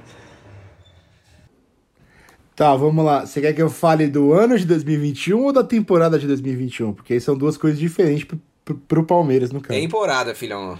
Ah, tá. Então beleza. Até porque duas Libertadores no mesmo ano, daqui um tempo vão falar que é fax. Mas é o seguinte, né? Mano, realmente, a gente não esperava muito isso. E assim, ser tri da Libertadores e biconsecutivo. Recopa? Jogamos? Supercopa? Não lembro. Então, assim, foi, foi uma coisa muito inesperada. É, eu acho que nenhum. O bi da Libertadores foi uma coisa que vinha sendo construída já há algum tempo, né? Quando a gente conquista o, o, o bicampeonato em 2020, em- da temporada 2020, né, no caso, não em 2020. Mas, devido a, a, a final do Paulista do jeito que foi, o São Paulo colocou o Palmeiras na roda, você via um time apático, um time do Abel ali sem vontade nenhuma de ganhar aquele jogo, sem vontade nenhuma de estar ali, porque até porque a, a, a fase de, de grupos né, do, do Campeonato Paulista, né? O Palmeiras cagou. A única vontade Cagou, ficou a na semifinal cagou. contra o Corinthians. Usamos de, usamos de laboratório. É, então. Usamos de laboratório, classificamos na última rodada com o Novo Horizontino ajudando a gente a classificar. E, enfim, ganhamos do Corinthians. O jogo contra o Corinthians foi também um jogo. Como, como é que eu posso dizer? A par da situação. Acho que foi um, foi um clássico. O Palmeiras queria ganhar o clássico, não era nem a semifinal do Campeonato Paulista, era um clássico. A gente ganhou do Corinthians em, em, assim. Porque tinha que ganhar, mas afinal o time totalmente apagado, sem brilho, sem vontade de vencer. E a torcida meio que começou a estranhar, porque ali a gente já tinha perdido a Recopa, já tinha perdido a Supercopa do Brasil. E em sequência veio essa a final do Paulista perdendo para o São Paulo, que então veio, veio uma, uma certa desconfiança totalmente desnecessária por parte da torcida. E quando eu falo torcida, não estou dizendo a torcida do Palmeiras, eu estou dizendo da, da, torcida organizada, que é quem manda no ou que pelo menos acha que manda no Palmeiras, né? Então, ou, ouviu-se muito essa coisa de, de você contestar o trabalho do Abel, que o Abel era só mais um técnico e que tinha tido sorte na Libertadores. Começou a, a, a, a, começaram a olhar para a Libertadores de 2020 como ah, mas os adversários do Palmeiras também não eram tão bons assim. Talvez o Abel não seja um excelente técnico como a gente imagina e tal. Depois, quando começou o brasileiro, a gente tinha aquele time do Atlético Mineiro muito bem montado, é, com contratações assim maravilhosas para ganhar o campeonato, que era o projeto do Atlético Mineiro de ganhar tudo, no caso. Mas você tinha aí o, o Hulk, o Nátio Fernandes, que é um. Esse, nossa, eu acho que foi a melhor contratação do Galo, apesar do Hulk ter feito um, um, um trabalho maravilhoso no Atlético Mineiro, atacante, artilheiro, a porra toda o, o Nacho Fernandes, nossa, para mim foi a. Eu acho, na minha opinião, a, a, melhor contratação do Galo. O Hulk foi, lógico, aquele. Esse. Essa. Máquina de gol, né? Esse, essa máquina que foi, mas o, o Nacho, meu Deus do céu. Eu queria muito o Nacho no meu time. Então, tipo assim, você via que o, o, a briga pelo Brasileirão ia ser muito difícil. Também o Flamengo conseguiu manter o time do, do, do ano retrasado. Desde 2019 o Flamengo mantém essa base, esse elenco, né? Tinha, ainda tinha o Gerson, né? Que para mim é, é um dos melhores volantes do, do, do Brasil. Não que joga no Brasil, mas do Brasil. Para mim, Gerson e Casemiro estão ali pau a pau. Mas. Então, a gente via que o, o, o Campeonato Brasileiro ia ser muito difícil. Veio a Copa do Brasil também, um time zero vontade de ganhar. Jogou com o CRB, parecia que estava jogando contra o Barcelona. O Palmeiras tem, tem essa mania, não é de agora, de transformar adversários fáceis em, em adversários. Né? Em transformar eles em, no Real Madrid. A gente tem essa mania, não é de agora. Então acabou sendo eliminado da Copa do Brasil. Agora, falando de Libertadores, dessa Libertadores 2021, foi a Libertadores mais difícil, assim, que eu vi um, um, um time, assim, no, nos últimos anos conquistar. A gente pegou um grupo, uma fase de grupos até que fácil, mas a partir das oitavas de final com a Universidade Católica, logo em seguida veio o São Paulo, um rival, que foi o nosso adversário na final do Paulista e o resultado era positivo para o São Paulo. O São Paulo jogava com o tabu a seu favor das últimas edições de Libertadores, que enfrentou, que, onde os dois times se enfrentaram. E, obviamente, colocavam o, o Hernan Crespo, na época o técnico de São Paulo, como o melhor treinador do, dos times de São Paulo, não do Brasil, mas do, dos times de São Paulo. Então, aí você vê o, o Abel Ferreira dando um nó tático tranquilamente no, no, no time do Crespo pro segundo jogo. O primeiro jogo foi um jogo disputado. O São Paulo tem um elenco muito bom. O Luan joga muito. Para mim é o melhor jogador do São Paulo atualmente. O Gui vai falar que é o Luciano, mas para mim é o Luan. Então, eliminamos. é, do Corinthians é um pouco mais complicado, então. E aí veio a semifinal contra o Atlético Mineiro, onde 100% das pessoas. Eu, eu falo tranquilamente assim: 100% das pessoas davam o Atlético Mineiro como classificado para a final. É, todo mundo falando que o, o, a final seria Flamengo e Galo, Flamengo e Galo, Flamengo e Galo. Nossa, que jogão vai ser Flamengo e Atlético Mineiro na final da Libertadores. A torcida do Atlético Mineiro já comprando pacotes para Montevidéu. Inclusive, se alguém puder me, informar o, que aconteceu com, com esses pacotes que o Atlético Mineiro estava vendendo, também não sei. Eu, eu, queria muito comprar um, queria muito ter ido.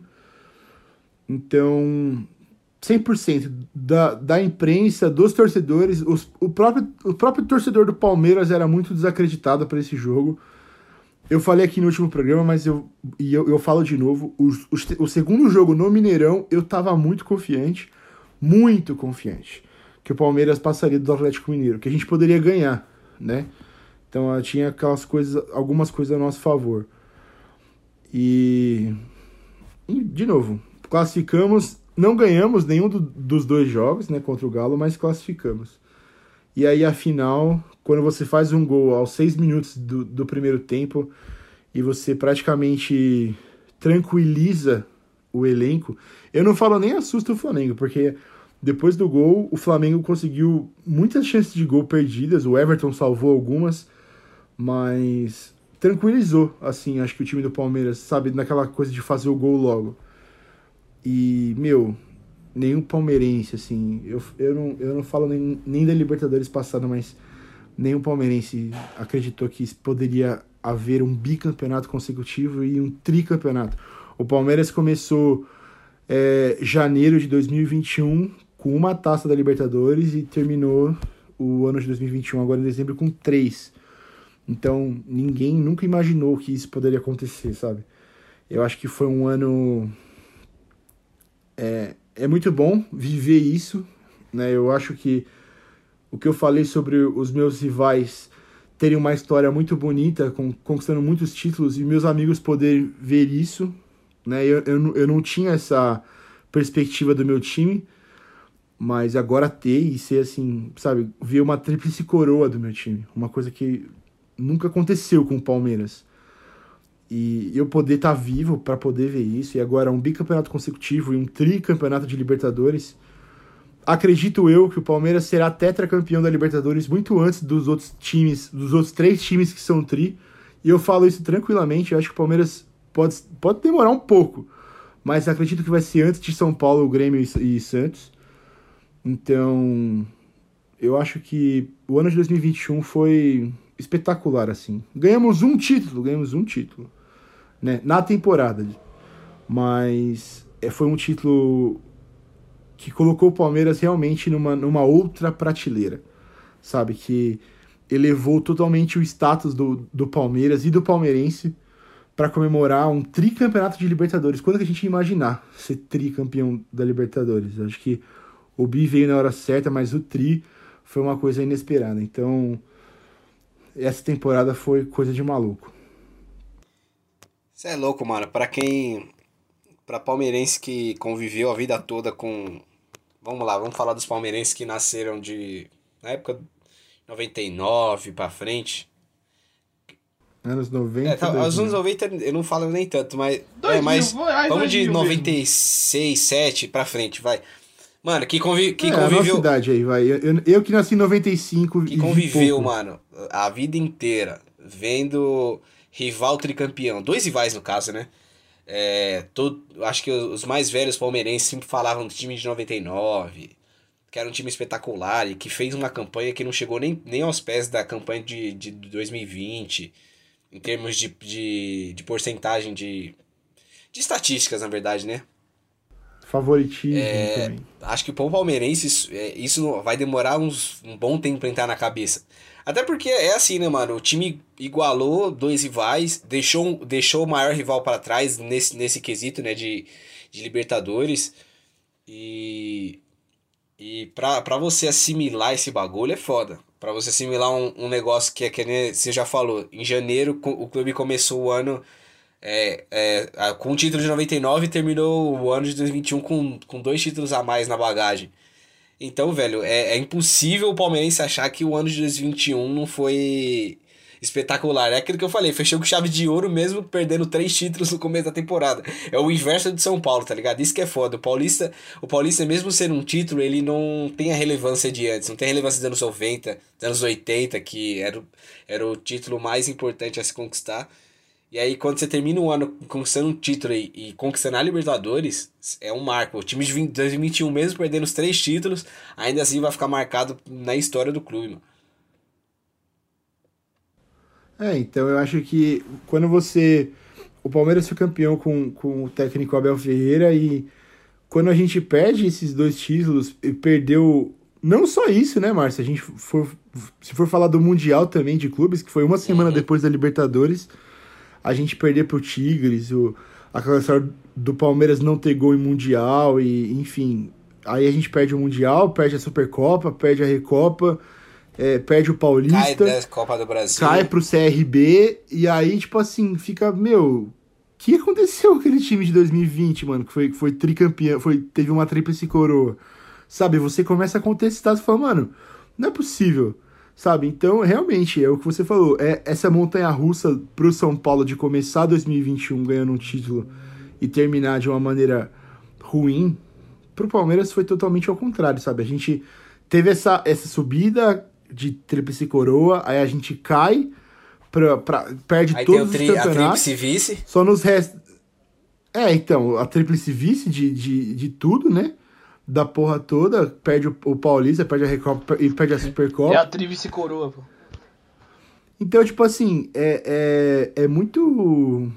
E é, é o mesmo time, cara. Não contratou ninguém, assim. Teve. No meio do ano trouxe o Jorge, E o Piqueires. trouxe o, o Piquerez e, e trouxe o Matheus Fernandes. E assim, nem são contratações relevantes pro, pro time. Você fala, nossa, esse vai ajudar na Libertadores, esse vai fazer a diferença. Vai... E assim, e, o- e o brasileiro, a gente sabia que seria muito difícil, porque os, os outros times, né, que terminaram, eu falo os que terminaram na, na nossa frente, o Flamengo e o Galo campeão, estavam muito à frente do Palmeiras. Eu não falo nem à frente de questão de pontos, eu vou na frente de questão de elenco para ganhar o Campeonato Brasileiro. Então, assim, e, e você vê que quando você. O time, quando quer ganhar o Campeonato Brasileiro, ele ganha. Eu falo isso por, por, ser, por ter sido campeão em 2016 e 2018. O Palmeiras focou para ganhar o brasileiro. A torcida e o, e o clube estavam na mesma sintonia. E o time estava na mesma sintonia para ganhar o Brasileirão, que era o que nos restava. Ponto. E a gente ganhou. Agora, quando a gente, a gente já sabia, a gente tem noção né, que o, o, nosso adversário tá melhor que a gente. Então a gente tava pouco se importando com o Campeonato Brasileiro. Mas é, é aquela coisa que a gente falou sobre você estar ficar mal acostumado quando você ganha bastante títulos assim de formas consecutivas. A torcida fica um pouco Chata. mais é, chata, né? E a torcida do Palmeiras ela é muito chata, muito chata mesmo assim. Então acaba cobrando e meu aquele jogo contra o Red Bull que a gente perdeu no, no, no, no Allianz Parque que é, foi o primeiro jogo depois da pandemia, né, que, que foi permitido torcida. A- a- o, o jogo começa com a torcida gritando o nome do Abel Ferreira e ele lá comemorando, dava suco pro ar, aplaudia a torcida. E quando acaba o jogo, a torcida mandando o, o Abel tomar no cu, tá ligado? Então é tipo assim, é muito doido. É muito doido isso, sabe? E você contestar o trabalho do cara e que ele ganhar tudo é obrigação ganhar tudo porque a gente é, é o Palmeiras. Não, mano, não é assim. A gente sabe que não vai ganhar tudo. Você não precisa ser um pau no cu e achar que você é o, o pica das galáxias só porque você ganhou um título na temporada passada. Não, a gente tem que ter o pé no chão. Acreditar no time. Apostar em outra coisa. Ah, o brasileiro não vai dar? Beleza, tá tranquilo, mano. A gente sabe, o Atlético Mineiro tá muito melhor que o Palmeiras. O Flamengo tá muito melhor que o Palmeiras. Vamos, vamos apostar em outra coisa. Vamos focar em outra coisa. E foi o que aconteceu. A gente resolveu focar na, na Libertadores. Quando o Palmeiras passa do São Paulo, assim, a gente passou do. do, do... Ai, mano, como é que, o time que a gente pegou nas oitavas vezes? Eu falei o nome aqui, caralho. Ou a Universidade Católica. Universidade Católica. Quando a gente passa do, do Universidade Católica, a gente fala assim, pô, tem o São Paulo, o, o, o Galo acabou de destroçar o Boca Juniors e o Flamengo tá na outra chave, pode ser, a gente pode encontrar na final. Eu jurei que a gente não passava do São Paulo. Então a gente tinha o São Paulo, possivelmente o Galo e possivelmente o Flamengo na final. Ou seja, era Libertadores impossível. E aconteceu. A gente focou. Quando o Palmeiras passa do São Paulo de uma forma é, vexatória pro São Paulo, quer dizer, vexatória não, né? Porque ganhar de mais de três gols do São Paulo no, no Allianz Parque não é nenhuma novidade. Mas assim, quando você. Isso dá confiança pro time, dá confiança pra torcida. O jogo no Allianz Parque, Palmeiras e Galo terminar 0 a 0 e, tipo, mano, vamos pro Mineirão, vamos com tudo. A torcida foi até o aeroporto apoiar o time na, na saída do, do CT. E, meu, vamos pra cima, vamos ganhar os caras, vamos classificar, vamos pra mais uma final, pô. Aí o time, o time e torcida virou um só, focaram e assim fomos pra final, passamos pra final. E aí veio o Flamengo em campo neutro E a gente provou que a torcida dos caras é terceirizada sim, porque só tinha Playboy no, em Montevidéu.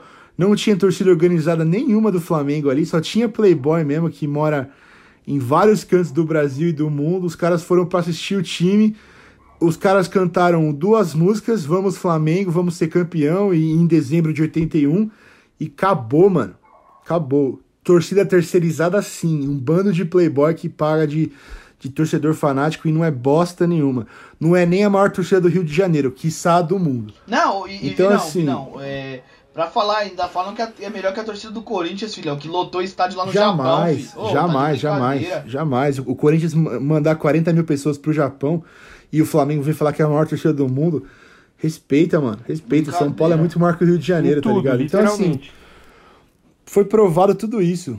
Foi provado tudo isso, assim, que a gente tava focado, a torcida e o time estavam na mesma sintonia, focados e fomos tricampeões. E, e é isso. Calamos, calamos a boca da própria Mancha Verde, que, que queria mandar o, o Abel Ferreira Eu embora. só, eu só lembro Não, do Acorda Abel. Aqui nesse podcast. É foda. Aqui nesse, aqui nesse podcast, ninguém, ninguém. É estritamente proibido falar mal de. Abel Ferreira, mano. Concordo. Estritamente Nem, proibido. o- nem o rival pode fazer isso. Nem o rival, nem o rival. Não. Mas vamos lá, vamos lá. Pra encerrar esse podcast de retrospectiva, de vocês falarem o ano do time de vocês, a, a pretensão. Quero saber de vocês, quem entre os quatro vai terminar como campeão paulista? Na opinião de vocês. Rapaz. Ou pelo menos chegar na final, né? Porque ainda tem Bragantino, tem, sempre tem uma surpresinha no, no Paulista, até porque Vamos pela ordem, então. V- vamos manter a ordem. Lucão. Lucas Gui, é, Márcio não tem nada a ver com isso. Demorou. Pra mim, a final do Paulista vai ser Bragantino e Corinthians. E o Corinthians ganha. Guilherme Mattenhauer. O título se mantém no Morumbi e pau no cu de vocês. é isso, caralho. Isso não é o podcast mais clubista de todos? Vão tomar nos seus cu. Vamos, vamos, Márcio Moreno. Caralho. O Nacional Olha não tá na primeira, cara. Aí é foda. É, então, como é que eu vou falar? Eu só vou falar da 3. Eu, eu torço pro Nacional subir divisão. Não, Tá mas, difícil mano, eu, eu também tô com o olhar no Corinthians campeão paulista, mano. Sem zoeira. Eu também. Eu acredito que o Corinthians vai levar esse paulista. Eu, eu acho que o Palmeiras vai com sub-20 pra esse paulista, hein? Tem que ir, mano. Concordo. Depois do final dessa temporada aí que os moleques mostraram. É que assim, os moleques jogaram sem responsa, né, mano? Então jogaram bem mais leve, mostraram muito mais futebol. De três jogos, venceram dois, empataram um. Então acho que o Palmeiras vai com, com, com a molecada, não vai ganhar. E aí eu tô achando muito que o Corinthians vai ser campeão paulista. E aí vai voltar a desgraça de, de corintiano enchendo o saco de todo mundo. E você, Vitão? Na minha humilde opinião, Coringão, Coringão, fi. O título é pra Itaquera, filhão, esquece. Ô, tem, tem, tem, nada pra, tem nada pra ninguém não, mano. Coringão vai ser campeão. E digo mais, vai ser em cima do São Paulo. Nós vamos levantar outra taça no Morumbi. Que é. isso. Caralho, o maluco emendou uns anos 90 aqui. É, eu acredito que a taça vai para o Parque São Jorge, sim. Acredito numa final São Paulo e Corinthians também, porque eu vejo o Corinthians mais focado para ganhar esse Campeonato Paulista. Assim, lógico, não tem nada, não tem nada acontecendo, não tem treino, não tem porra nenhuma, mas o Corinthians está fazendo contratações para ganhar, tentar ganhar tudo do- dos rivais. E o que o Márcio falou do Palmeiras jogar com o Sub-20, e pra mim o São Paulo e o Santos ainda não estão total 100% preparados. Então eu acho que o Corinthians será É, eu campeão ainda acho que o Santos passa Ó, de só fase. quero lembrar que donde, donde Rafinha está é título, cabrón. E- Então, Esse foi o rebaixamento. Como é- como- é, é Meu título, é título, o cabrón. Ah, eu, eu, eu, eu, queria lembrar também que o Gui tava na, comprou ingresso pra ver o Daniel Alves ser apresentado no São Paulo também. Eu não, eu não, você é louco? Jamais. jamais. Ele vai, se, se tiver do Jamais. Rafinha, ele vai. Jamais, jamais. O cara, Jamais, tá, o, cara jamais. tá, o cara tá muito apostando no Rafinha, um lateral direito de Se 36 tiver de Rafinha, prorrogação Se ele podcast for, vai estar lá. mano, se ele for campeão, eu vou, eu vou chegar nesse podcast aqui, eu vou comer o cu de todos vocês. Opa! Pode Não, fica à vontade. Ó, ó, só pra cantar a música pra você, ó. O Super Grêmio tá demais, nos trazendo alegria. Tem o Breno, DC e Rafinha. E aí já sabe no que deu, né? Então assim, Onde Rafinha Ah, tem- está, é rebaixamento. agora. Ah, tem, O tem, Rafinha, tem uns caras. vou falar assim, o Rafinha é campeão Não, da Champions tem uns League cara- tem levando uns caras que foi na rede social da filha do técnico do Grêmio, né? Aí ninguém fala nada, né? Ah, não, não, isso aí de boa, Ah. né? Não, acontece. Acontece, mas agora o, o cara contratar um maluco de 36 anos que falou que torce pra 52 times é o fragmentado, Rafinha, agora, caralho? Ele é, Ah, pô. pra é bosta, o, o maior carregador de Gatorade da história do futebol O Gatorade brasileiro. muda de cor, ele muda de time. Tá maluco. Bom, Rafinha, bandeirinha, hein? A gente chegou ao fim de mais um episódio do Prorroga. Uma pequena retrospectiva que a gente fez, né, sobre os quatro clubes. Quem sabe um dia a gente também faz de, de alguns outros clubes aí. 2022 promete. Botafogo? Opa, esse aí o Lucas ia fazer com a camisa ainda. Vamos lá, galera. Ó, pera aí, ó. Lembrando também que a promessa pro ano que vem é o Lucas cravou seis pontos do Santos. Nossa, verdade! Tá verdade, tá Ah, gravado, Vamos tá gravado. aí.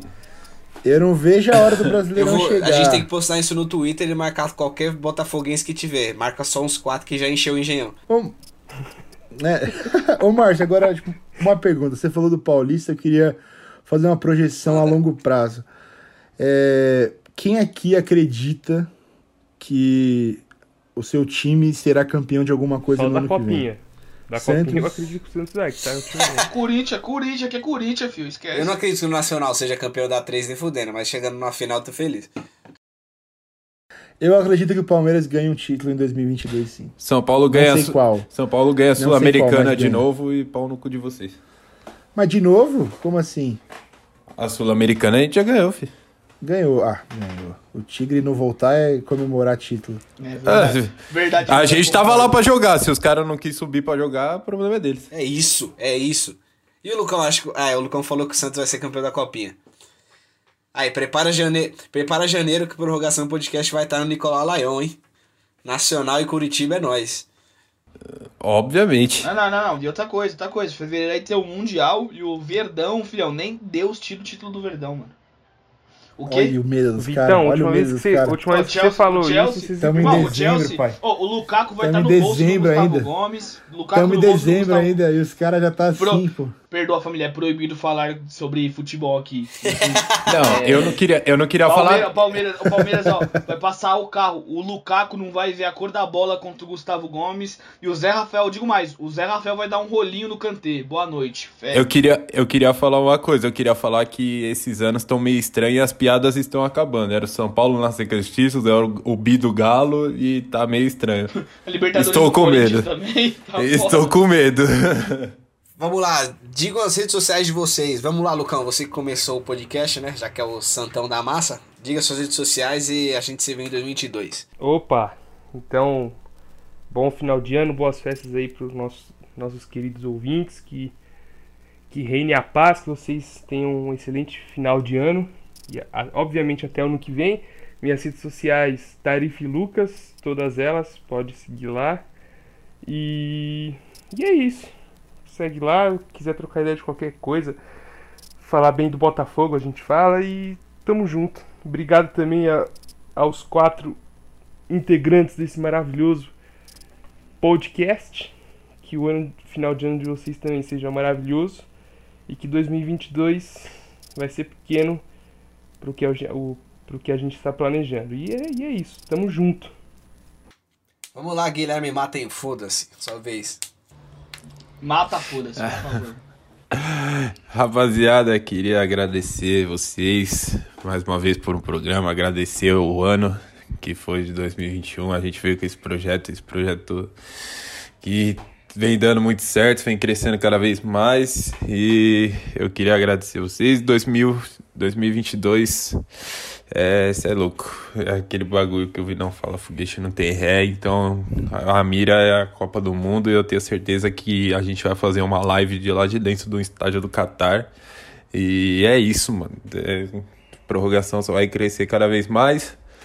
E bora para 2022, que o ano de vocês seja repleto de felicidades e muito sucesso.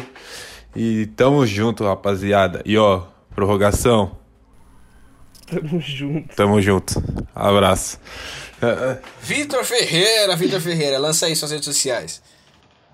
Redes sociais, Victor94Z, ambos Twitter, Instagram. Peraí, peraí. Pera, antes, antes de acabar lá. o ano, explica esse 94Z aí.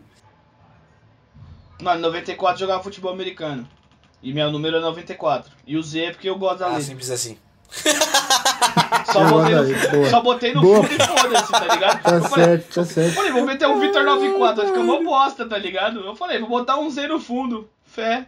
Z, é ma- mano, Z é muito maneiro, é, so, mano, é sonoro, é sonoro. Fala, Victor 94Z. Ai, É mano. sonoro, mano, Eu entendeu? não É devia por ter isso. perguntado, É. não, velho. Entenderam? Entenderam? Entenderam? É só pela sonoridade do negócio. Demorou. Enfim. Essas são as minhas redes sociais. Chama lá pra gente trocar uma ideia. Facebook é Victor Ferreira. Fiquem à vontade também pra adicionar, a gente troca uma ideia. Tô muito feliz com prorrogação. Eu cheguei um pouquinho depois, mas, né, já me sinto em casa. Me sinto em casa desde o primeiro dia, então é isso aí, galera. É, fiquem atentos que o prorrogação só tende a crescer. Vai invadir a sua casa, entrar pelo seu rádio, tomar vocês e vocês não vão nem ver, como diria Racionais. Mas é isso aí.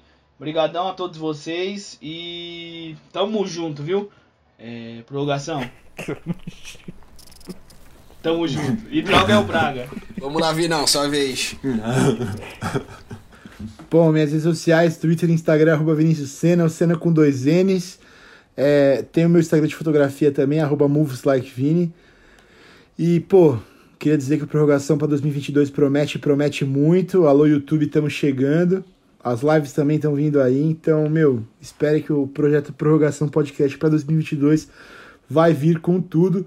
Alô, Qatar, o Prorroga tá chegando. E antes de encerrar também, vou fazer mais um agradecimento aqui ao senhor William Gomes de Siqueira, mais conhecido como William Bigode, que é o vice-artilheiro do Allianz Parque, tá entre os seis maiores artilheiros do Palmeiras no Brasileirão e tá no top 50 de, de artilheiros do Palmeiras. Pode não ser muito né, para os adversários, mas William Bigode foi um cara extremamente é, competente, né? E um, um cara que honrou a camisa do Palmeiras nesses cinco anos que ele ficou aqui com a gente. Então, William, se um dia isso chegar a você, o meu muito obrigado por honrar a camisa do Palmeiras, pelo título de 2018, né? Que você foi extremamente Deixou o importante. joelho em São Januário. É, deixou o joelho lá pro, pro gol do Daverson e o nosso, e o nosso Deca campeonato. Então, William, de verdade, cara, é um grande abraço para você, muito obrigado. Boa sorte no Fluminense, sei que você vai fazer um excelente trabalho. É, um abraço também pro seu filho Daniel, que, porra, é um moleque sensacional. Então, de verdade, cara, muito obrigado mesmo, assim, por esses cinco anos de Palmeiras e cinco anos ter honrado a camisa do clube que você jogou. E o William que pediu pro diretor do Palmeiras para voltar em janeiro para poder se despedir do, dos ex-companheiros, né? Então isso só prova o, o quão incrível esse cara é o, o, e o quão grato ele é pelos, pelos amigos que ele fez no Palmeiras e pelo próprio Palmeiras também. E, se, e as portas vão estar sempre abertas para você, então muito obrigado e boa sorte na sua carreira. É, sobrou a mim, o, o maior nome desse podcast. Arroba, Não, mas, Olha. mas, mas Márcio tem, cinco, tem seis letras e Vinícius tem mais, mano. Então, não é o maior ah, tomar no seu cu. ah, ô, só- Marci, ah, ô, Marci, desculpa, desculpa interromper. Você vai agradecer quem agora? Mais uma coisinha, assim. Não vou, vou agradecer ninguém, eu só quero falar mais uma coisa. Ih, Quando o Michael Ih. tá feio, esquece. que é. Ô, verdade, ó. E o William do Corinthians é um cuzão que não foi falar com nós. Opa, desculpa. Ô, agradecendo a, a Jaque também pelas artes. Tamo junto, Jaque. Obrigado por 2021, 2022. Tamo É juntão. verdade, seis meses de E- prorroga e seis e- meses de capa E aí. por fim, uma- um grande abraço pro senhor Felipe Prior. Foi Exatamente. muito gente boa, foi muito solícito, trocou uma puta ideia com a gente. E também pro senhor Cartolouco aí, que certamente é o cara que menos errou no mundo, tá? Simplesmente disse que o Prorrogação Podcast é melhor do que o do Pode Tá errado? E isso aí eu tenho certeza. certamente, Não tá e certamente ele estará aonde? No Prorrogação Podcast 2022, pode ter certeza disso. Vamos lá, vamos lá, sobrou eu. Arruma Márcio Underline, Underline Moreno no Twitter. Acho que é o melhor lugar pra você me encontrar lá pra gente trocar ideia, pra você falar do Prorrogação. Elogiar, criticar, falar o que você quiser. Agradecer também, já que o Lucas agradeceu a, a Jaque, agradeceu o Jardel que nos cedeu a voz dele pra falar o Começa a Prorrogação, que você escuta toda vez que dá o play pra ouvir um episódio nosso. O Twitter é o arroba prorrogação pode, o arroba do prorroga é prorrogação pode com demudo no final. O Instagram, ele é completinho, arroba prorrogação podcast. Só pesquisar lá, se você quiser pesquisar o nome completo, você já acha a gente tranquilo. Aquele logo bonito com um azulzão e um roxo da hora. Ô, ô Vinão, antes que eu esqueça, quem que foi que fez o, a arte, a nossa nova arte da, da capa, das capas? Ah, é verdade. O senhor Leandro Bellini. Monstro. Ainda tem sobrenome de campeão, hein? Então, pois é, mano. Vamos lá, valeu, Leandrão. Nos siga, divulgue, compartilhe, lógico, com quem vocês sabem que gosta de futebol e adora aquela discussãozinha clubista, apesar de que a gente tá perdendo um pouco disso aí, hein? Se não fosse o Gui hoje, não teria muito clubismo. E um pouquinho até sensata. Obrigado por sempre nos escutar, você que curte a gente, você que é nosso parceiro, amigo, alguém que não conhece a gente pessoalmente, mas que viu prorrogação de algum jeito, que algum, alguns amigos de vocês e tá curtindo nosso trabalho. Se você também que não curte, é, tiver alguma coisa para falar pra gente, pô, melhora nisso, melhora naquilo, chama a gente lá no, na DM do Twitter, no Instagram. Fala pra gente o que você acha que a gente pode melhorar e é isso, a gente precisa disso, porque 2022... Não, chama não que a gente não aceita crítica não, vai tomar no Então cu. vaza! Chama nós não. Valeu, galera, por